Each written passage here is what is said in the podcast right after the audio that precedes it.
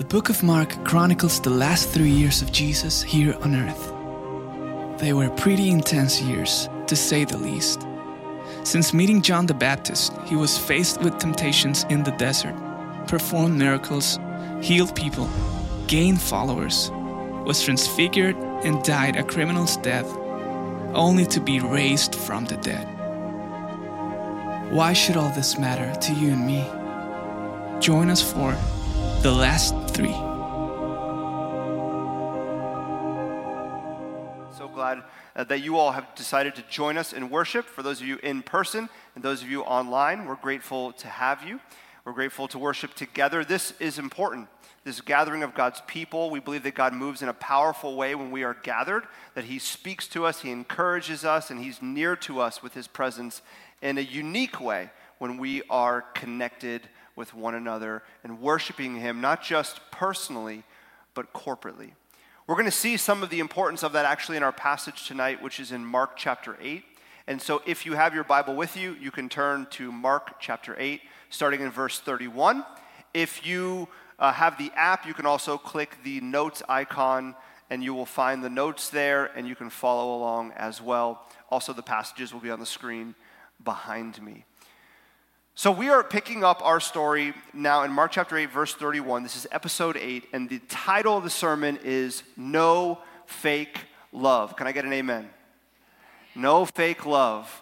So let me kind of bring you up to speed. Last week we saw Jesus speaking with the religious leaders of his day, and he begins to dismantle the oral tradition.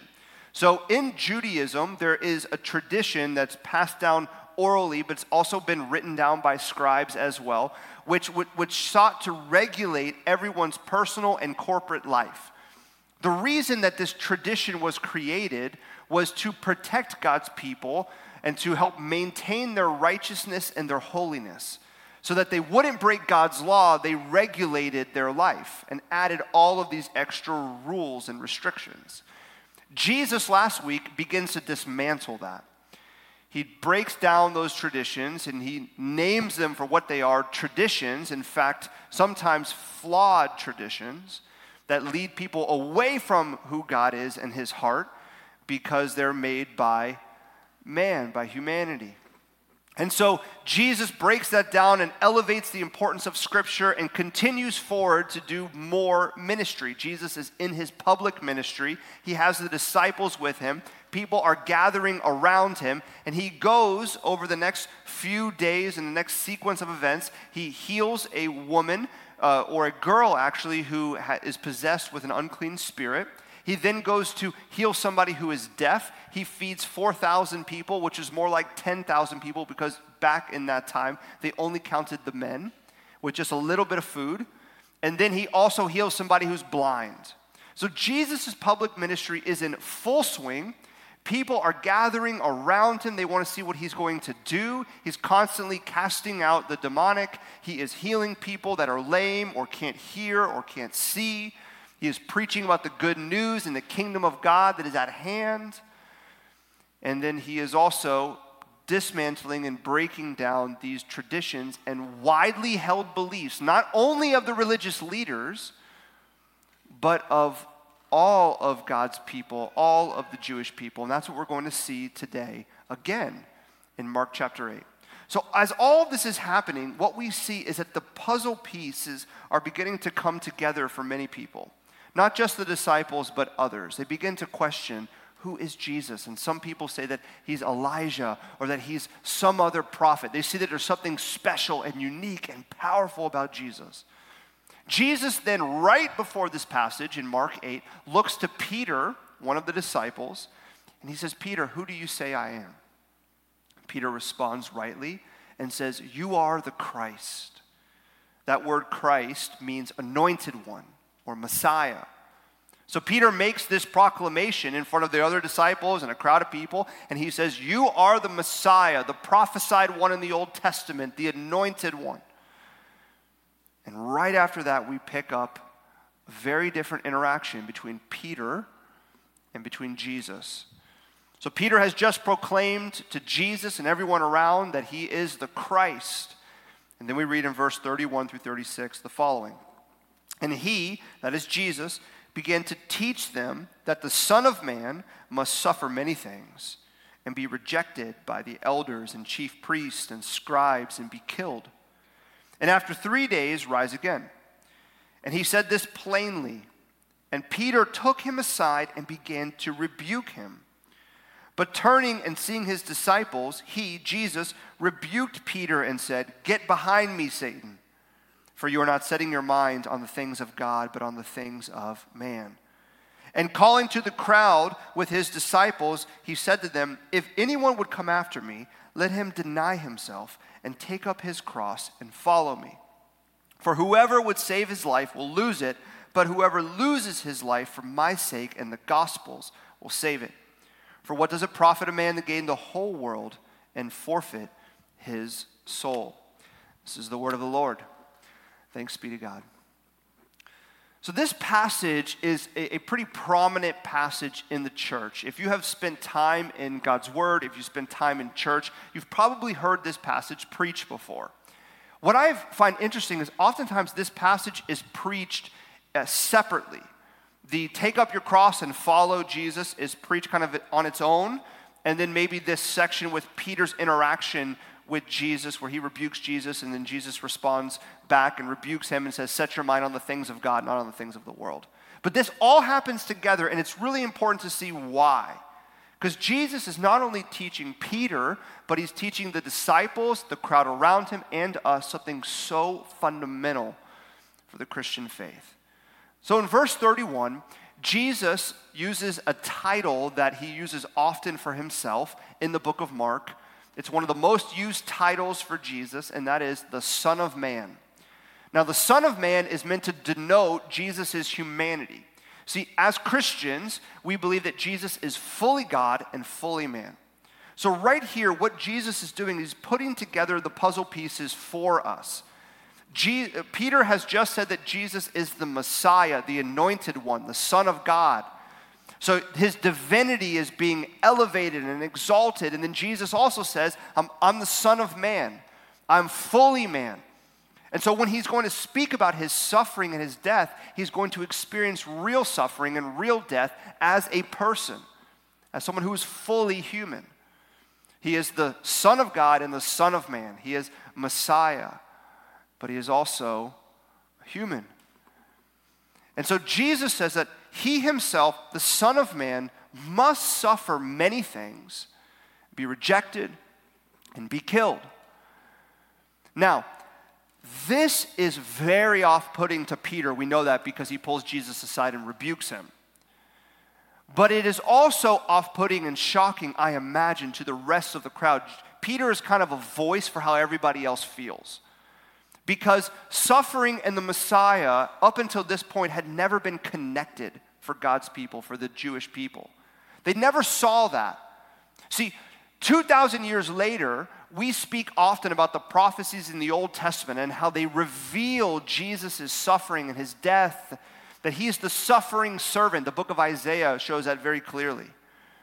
But for the Jewish people at this time in the first century, they did not see that. They did not believe that the Messiah would suffer, the anointed one would not be rejected. In particular, certainly not by the chief priests and the scribes and the religious leaders of the Jewish faith. They took those prophecies as uh, applying to someone else, the servant of the Lord, but not the Messiah. Those things are not connected. Because here's how they viewed the Messiah the Messiah was going to come and defeat evil and injustice and establish his kingdom that was going to make everything right. And the way he was going to do that was through power. By coming in power with influence, God's people would obviously accept him, and everybody else would have a choice whether or not to surrender to the Messiah and be a part of his kingdom or to die.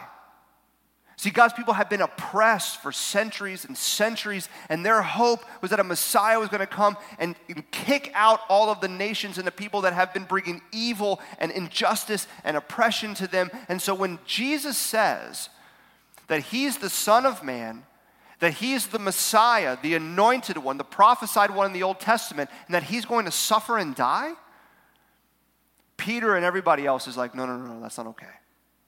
That is not what we believe. Those are not the conditions under which the Messiah comes. That's not who you are. In fact, the word rebuke, when Peter says that he rebukes Jesus, that word is used oftentimes in relation to casting out of demons.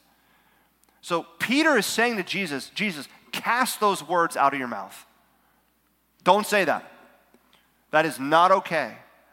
Cast it out because Messiah will not suffer. In fact, the belief was that a dead Messiah was a failed Messiah. And so Jesus is dismantling for them and breaking every expectation that they had for the Messiah, for the Son of God. He's shattering their understanding.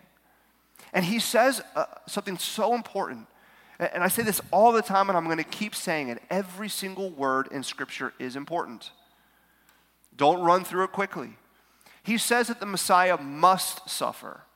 Now, I think if Jesus would have said that the, the Messiah will suffer, it would be more acceptable, maybe a little bit more conversation, easier on the language because their belief will be okay, there's, there's going to be some suffering because there's going to be some resistance and some hostility as you're establishing your kingdom, Jesus, the Messiah, the Christ. We understand that. But when Jesus says that he must suffer, what he is saying is that he has come to suffer. This is the plan for Jesus to suffer and be rejected and die. This is not okay. It's not okay at all because Jesus' posture is one of service, of giving away power. And the expectation was the Messiah was going to do the exact opposite lead from a superior position, hold to power, gain power, command people to fall in line and establish the kingdom physically on earth. Peter is not okay with this. You see, there are two types of love. And we all know this. There's two types of love there's conditional love and there's unconditional love. One of them is fake love, the other one is real love. Conditional love, obviously, being fake love, unconditional love being real, true love.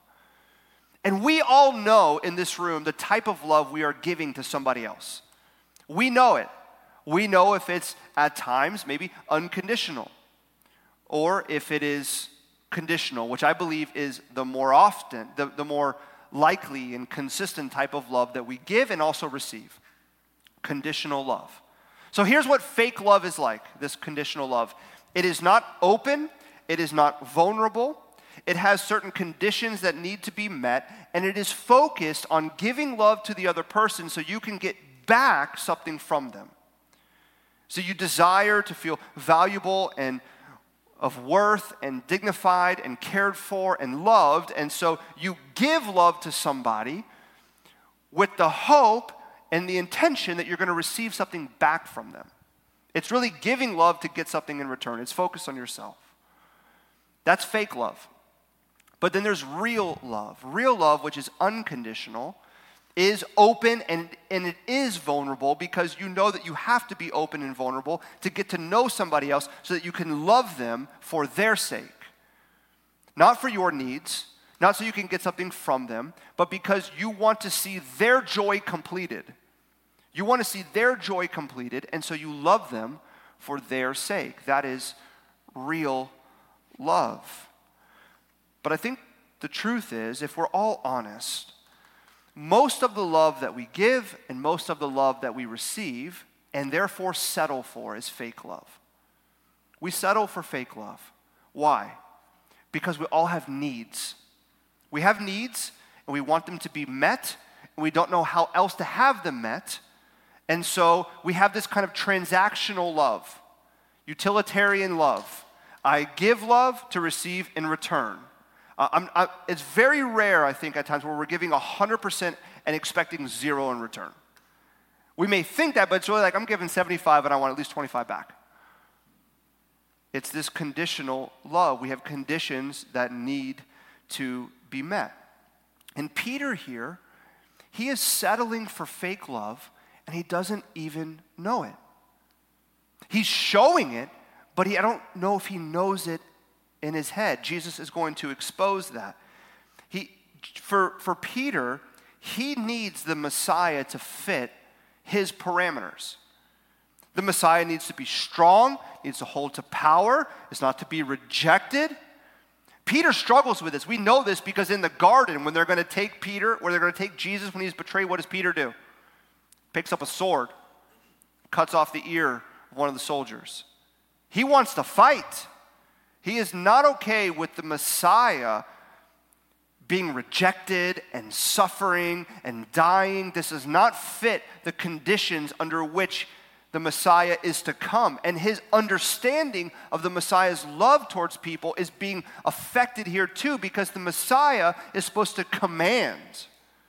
You need to perform. You need to believe. I mean, the Jewish faith, with the oral tradition that Jesus Jesus just dismantled a chapter before, was based upon all of these laws and restrictions so that you could perform for God, so that you could maintain your righteousness, so you could be holy, so that you'd be accepted. So you can't break God's law to be a part of his kingdom. So the conditions are not being met. He has no concept of, of unconditional love. How, how can that be?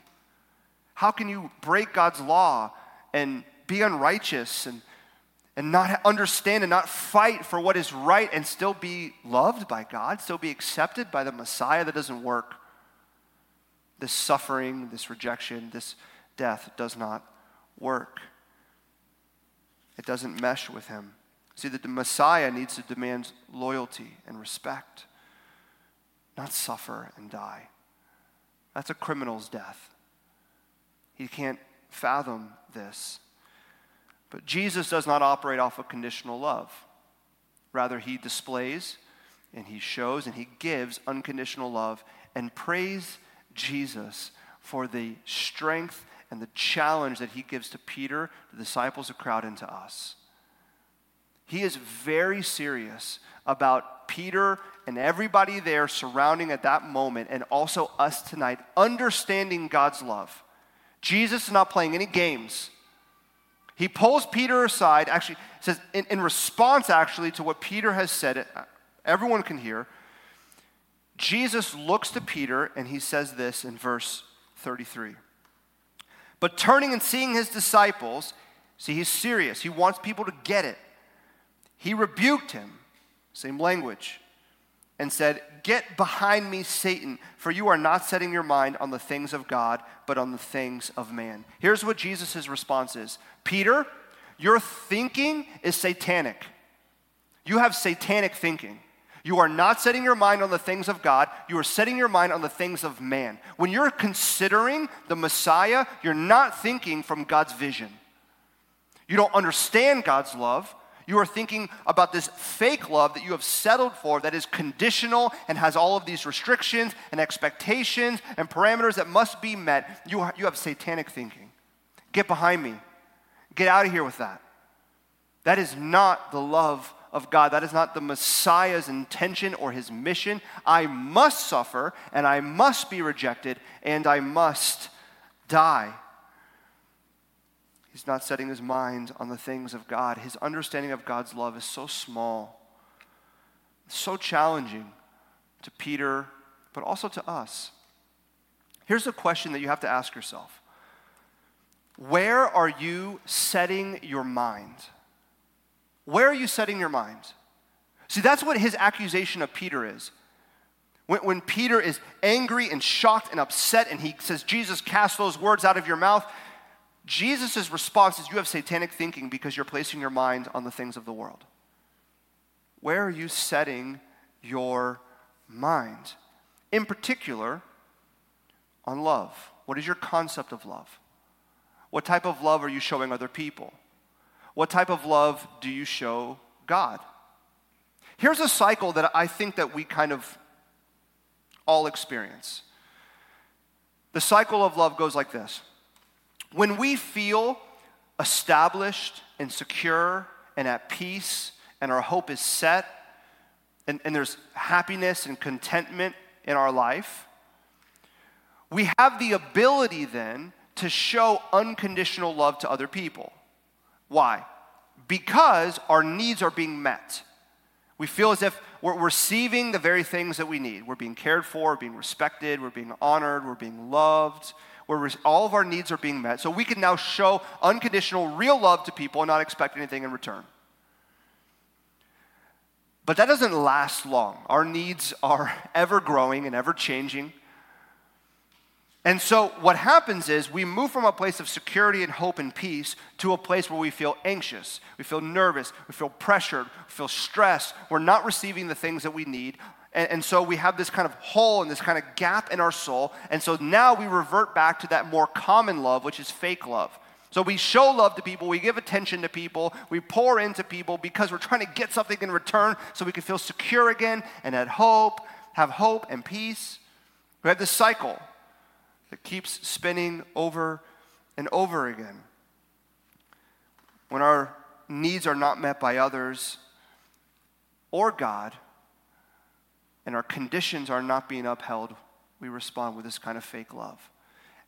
And what happens oftentimes when we sit in that place for too long is that those people that we are showing love to and not getting in return what we need from them, do you know what we do? We distance ourselves from them. We ignore them, we reject them. Because we're not getting from them what we need back. And we do the same thing to God. When things are going well with God, or really just well in our life, if things are going well in our life, then they're kind of going well with God. Blessings, contentment, jobs going well, relationships, everything's working out. You know, me and God are good. But once things kind of are struggling and there's a lot happening, we're confused and uh, this prayer's not being answered and all these things are happening, we're not receiving from God what we think we need from Him, well, then we distance ourselves from God, question God, reject God. The cycle repeats with God as well. Peter's conditions for Jesus as the Messiah are not being met. He can't fathom that the Messiah is also the Son of Man that must suffer, be rejected, and be killed. There's a question. I think this is such an important question to ask. And it's the question that I believe that Jesus is getting at here. And he's going to develop and put forward time and time again in his public ministry, all the way to his death and resurrection. And that is this Where are you looking for love? Where are you looking for love? Because I'm going to tell you the type of love that you need. I don't know you, but I know the type of love that you need because everyone needs the same type of love. You need to receive love from someone who doesn't need you, who doesn't need you to give them anything in return. Someone who is fully secure and established and full of hope and peace and joy. They can give you love and they don't need anything back from you. That is the person that you need to receive love from because then it's radical love. It's vulnerable love. It is unconditional love. It's the love that we need when we just know that someone is loving us for our sake. Not because we're performing or providing for them or we met their conditions. They're just showing us love because they truly have real love for us. That is the type of love that we all need. Because when you receive that type of unconditional love, guess what it does for you? It makes you feel secure. Your hope is set. You're full of peace. Your needs are being met because of that love that is being given to you. So you can now show that same type of love to other people because you're in a place of security. You're being loved.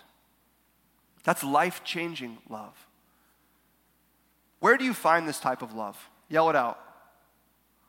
Where do you find that type of love?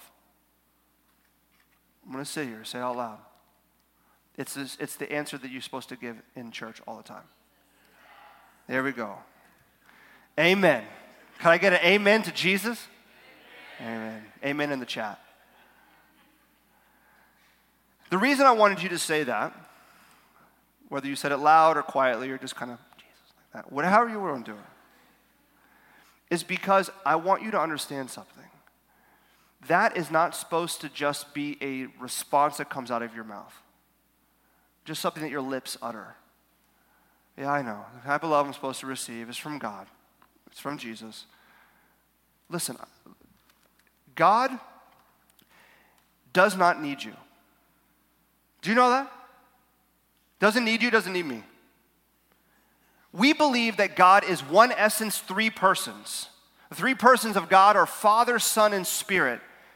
And God has been living, is, is within Himself, perfectly loving Himself. Father, Son, and Spirit, knowing and loving each other perfectly for all of eternity. In perfect community. There is no need or lack. God did not create you, God did not create this world because He needs anything from us. He doesn't need anything from you, but He wants to give everything to you. It is a type of love that is so hard for us to understand because it's a love that comes from a place of perfect contentment. Just out of His joy, He created you and He created this world, and He wants to give everything to you. In fact, so much so that Jesus was born and born so that He would suffer and die for you. He must suffer, He must be rejected, and He must die so that you can receive the love of God that you don't deserve, that you haven't performed for, and that you can do nothing in response to God for Him to say, okay, well, now I'm going to give it to you. No. God just wants to love you for your sake because you are in Christ who died so that you might live. You know, a question I get asked all the time, and it's a foundational question for you to be able to answer, is this I know God loves me. I know that the Bible speaks about God's love and that I know that I'm supposed to believe in Jesus and his life and his death and his resurrection, and then I experience the love of God and the grace of God. I'm forgiven of sin. But why did Jesus have to die? Why must he suffer and be killed? What, couldn't there have been a different way? Well, here's the answer why must Jesus suffer and die? Because a debt is owed. A debt is owed. Now, when we talk about debt, even saying that word, I think in 2022 we think about student loan debt. Yeah, I have a response on that one. Mortgage, car payment. We think in economical terms. Think kind of with economics debt, financial debt. But debt is varied. See, a debt is established whenever something is broken or stolen. Any, anytime something is broken or something is stolen, there's a debt. Let me give you an example. You need to borrow a car. So you say, Carter, can I borrow your car? Say, okay, borrow my car for the day. You begin to drive around, you gotta run errands, you gotta do different things. You're in a parking lot, it's hectic in Miami, so you're stressed out driving, you know how it is. You're pulling out of the parking lot and you run into a pole. Now there's a big dent in the back of my car, and you feel horrible. You come back to my house, you drop it off, you say, Hey, listen, thank you so much for letting me borrow the car, but here's the deal. Made a big mistake. I hit a pole. Go back, look at it. There's a massive dent in the back of the car. There's going to be a lot of body work that's going to take place. The lights are broken. I have two options because a debt has been established. The car's been broken. Option A is I say, Listen, I'm so sorry but you have to pay for it. You hit it. You're borrowing my car as a kind gesture to let you borrow it, but you hit the pole. You're gonna have to pay for it. Let's go to the body shop, pull it, take out a credit card. You know, I don't know, credit card debt. We have to do that, but my debt's gonna get paid for. That's option A. Option B is I say, I'm so sorry. I know it's really stressful. Don't worry about it. I'll handle it. Now, even though I have said, don't worry about it, I will handle it, there's still a debt, and I have to pay for it now. I have to absorb it. So I have two options. I can either pay for it myself and cancel out the debt, or I can just drive around with a big dent in the back of the car, knowing that the car is now depreciated in value and angry all the time. I have those choices. But a debt has been established, it has to be paid for. Can't just ignore it. It's going back to us. There's a debt that we owe. A debt is owed to God, which is the debt of sin. See, God, it, out of his joy and creativity, made this world and everything in it, including you and me. But we have broken God's law. We have stolen God's voice and sought to project our own voice. We have harmed his creation and, and affected the image that God has placed within us and distorted it. We have sought to worship everything else but God Himself, who's worthy of all of our worship. We have established a debt between us and God because of our sin. Because God is perfectly holy and sin cannot enter the equation. He's perfectly good and perfectly holy, and we are not that, and those things don't mix. It's oil and water. There's a debt established, and there's two options. Option A is you pay for the you pay the price of the debt. That's why scripture says that the penalty or the debt of sin is death and separation from God. Because sin and God do not mix.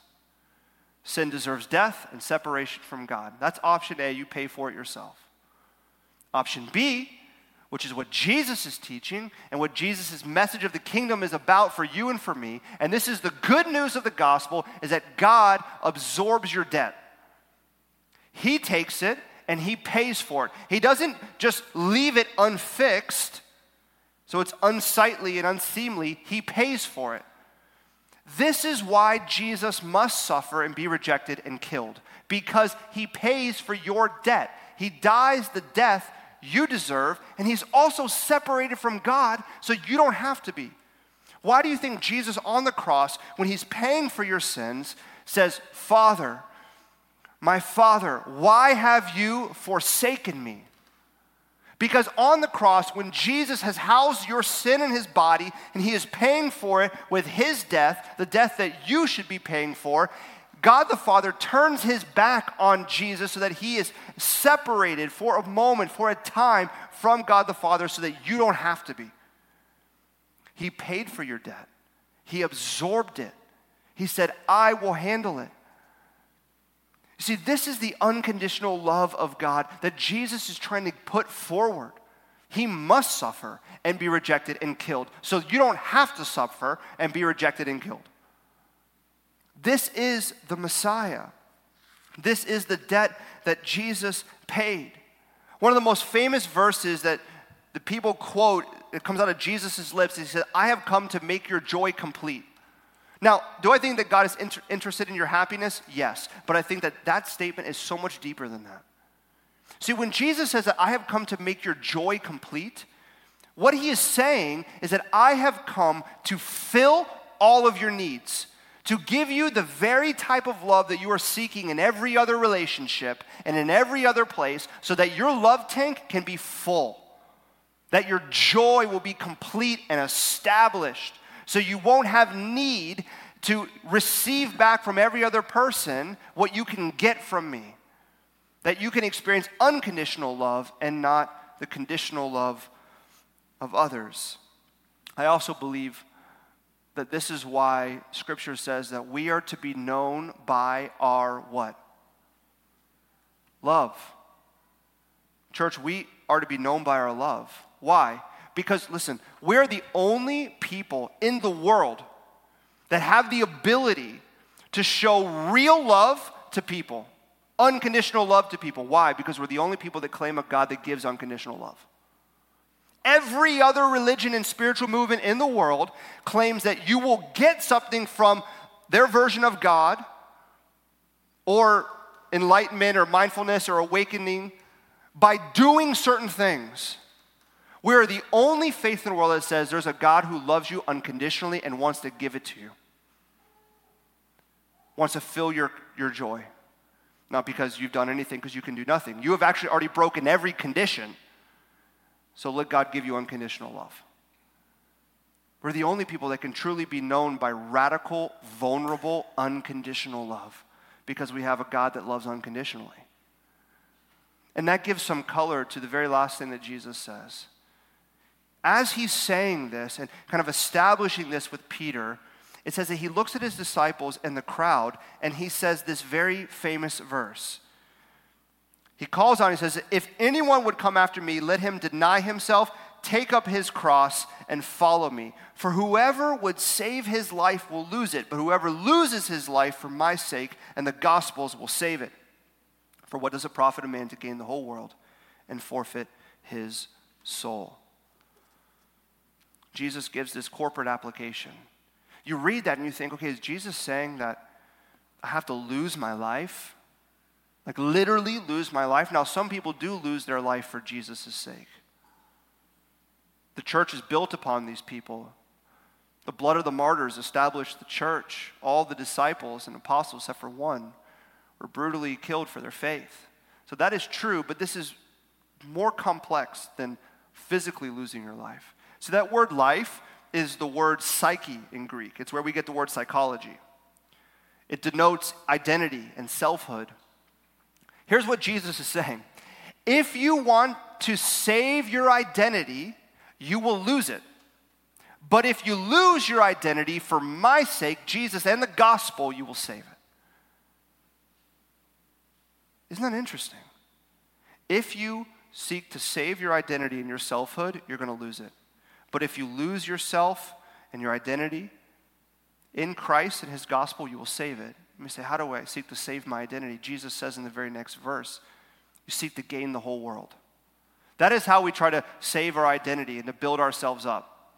We try to do it through career and romance and beauty and fame and approval.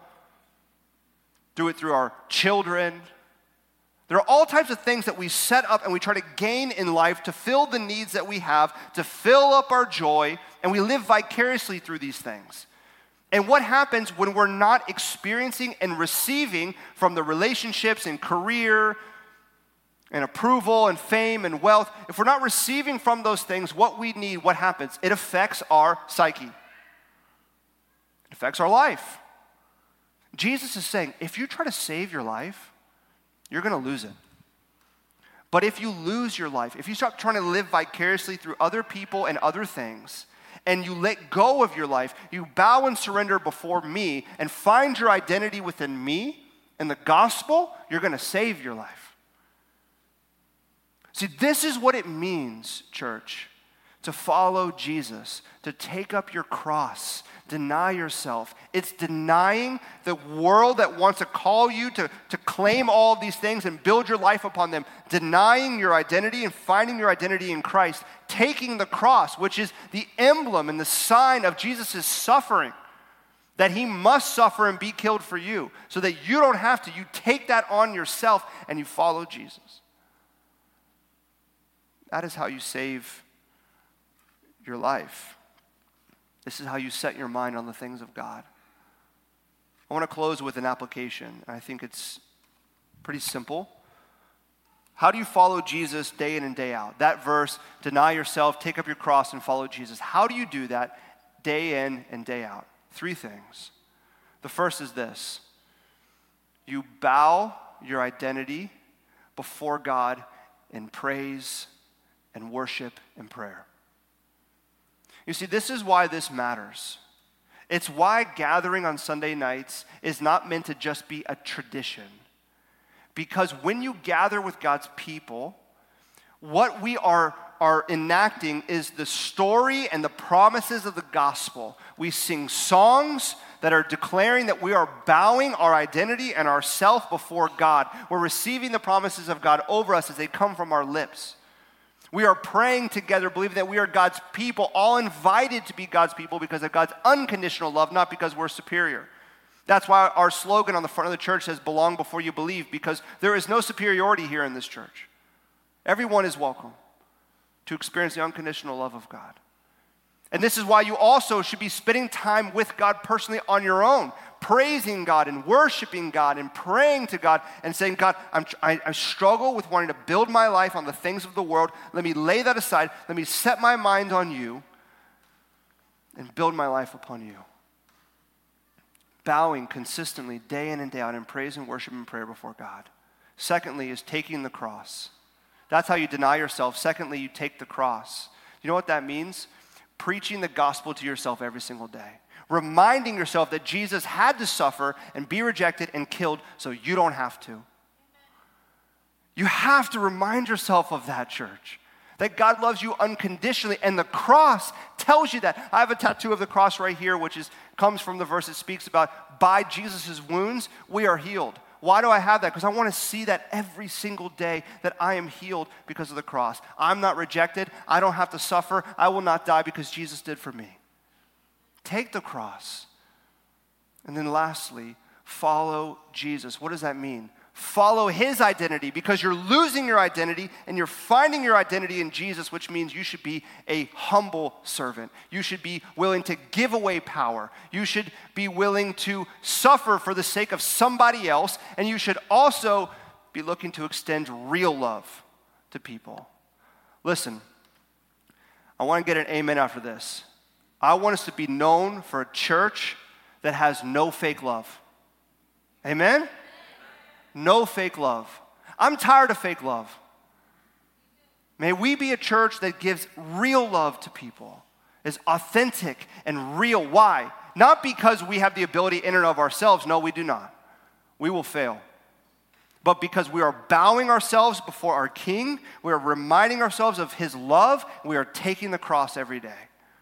So we give real love to people. May we be known by that type of love in this city.